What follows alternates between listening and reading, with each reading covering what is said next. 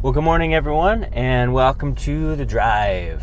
Just a 10 minute podcast talking about biblical topics and subjects and themes and series, and just kind of like talking about the word, talking about attitude, talking about exhortations and encouragement, just a bunch of stuff. But all has to do with biblical themes and topics again. So, um, this week, it's Tuesday now, and this week we've been talking about First Chronicles chapter 16, verse 23 to 27.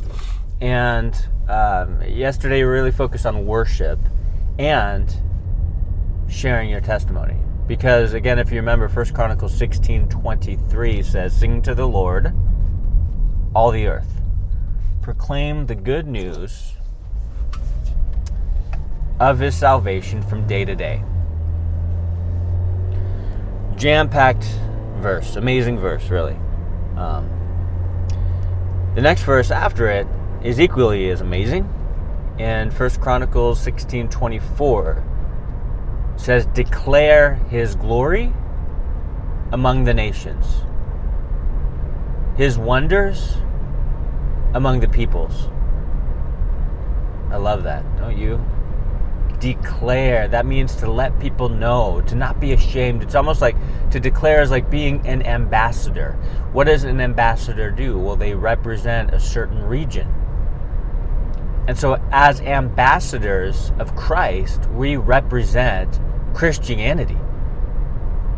We represent what it means to walk with Christ. Man, that, that can be heavy and that can actually seem like a burden if we're doing it in our own strength. But if we're surrendered and depending upon God's strength and wisdom, it'll be a blessing. It's not like we have to declare His glory, we get to declare His glory. Glory is a word that really reminds me that at times I am extremely overwhelmed by God in a good way. Like sometimes I, I feel like we can't fully fathom God. We're humans. He's God, we're not, right? But man, his glory is amazing. Like his glory, what does that mean? Well, it means that he's bigger than us. He is more majestic than us. He is more amazing than anything. Like his glory, his Shekinah glory was that that uh, visible presence of God in the Old Testament. Was Shekinah glory. And it was kind of like in my last church, we named our cafe Shekinah Shack, or these events that we did. It was called Shekinah Shack because it was in the coffee shop. You know, we would have different artists and musicians and teachers and stuff like that come out, pastors, and share, you know, their their music and the word and everything. And it was called Shekinah Shack because we wanted to glorify God in that little coffee shop. And I think that was an appropriate name. And so God's glory, His presence is amazing. And we get to declare His glory, how good He is, what He's done. We get to declare it to who? One or two people throughout our life? Now, this verse says, declare His glory among the nations among the nations. In other words, for us, it's like wherever we go, whatever we're doing, whoever we're hanging out with, whoever's around us, whoever we get to know at our work and at home and with family and friends, like declare His glory among them. We may not go, you know, to Australia or Africa or, you know, Asia. We may not go to these different countries and regions. But we may go to a different state. We may go to a different city. But the point is, wherever we go, we get to, don't have to, we get to declare His glory. Declare His glory. So it's kind of like, how are we representing the Lord? When we talk to people about, you know, Jesus, about the Word, about the the fantastic and amazing and unfathomable things that he's doing. Like, how are we representing him? Because the way we talk about God which we should be talking about God first and foremost, not about people, right? The way we talk to God really is a demonstration to uh, people of who God is. And I'm not trying to say that to be burdensome or to put a trip on anyone. It's just a reality. You know, you might be the only uh, quote unquote Bible that anyone reads. You might be the only Christian that they know. And so, what you do, what you say, how you act, how you react, it all is either pointing people towards Christ and His heart and His glory or away from Him. So that's a good question. I, you know, I ask myself, like, what am I reflecting and representing the gospel to where people are like, God is good. Or where people are like, I, I still don't believe, but man, that's powerful. Do you know what I'm saying? Declare his glory. And also here, the, the, um, the Hebrew strong, and really when it says declare his glory among the nations, that's an act of courage, right? That's an act of bravery, of boldness.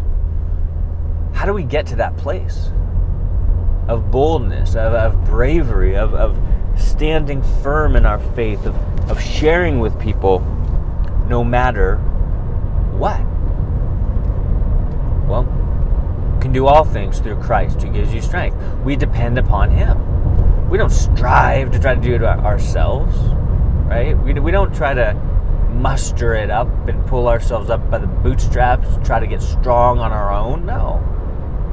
That's the antithesis of the Christian life.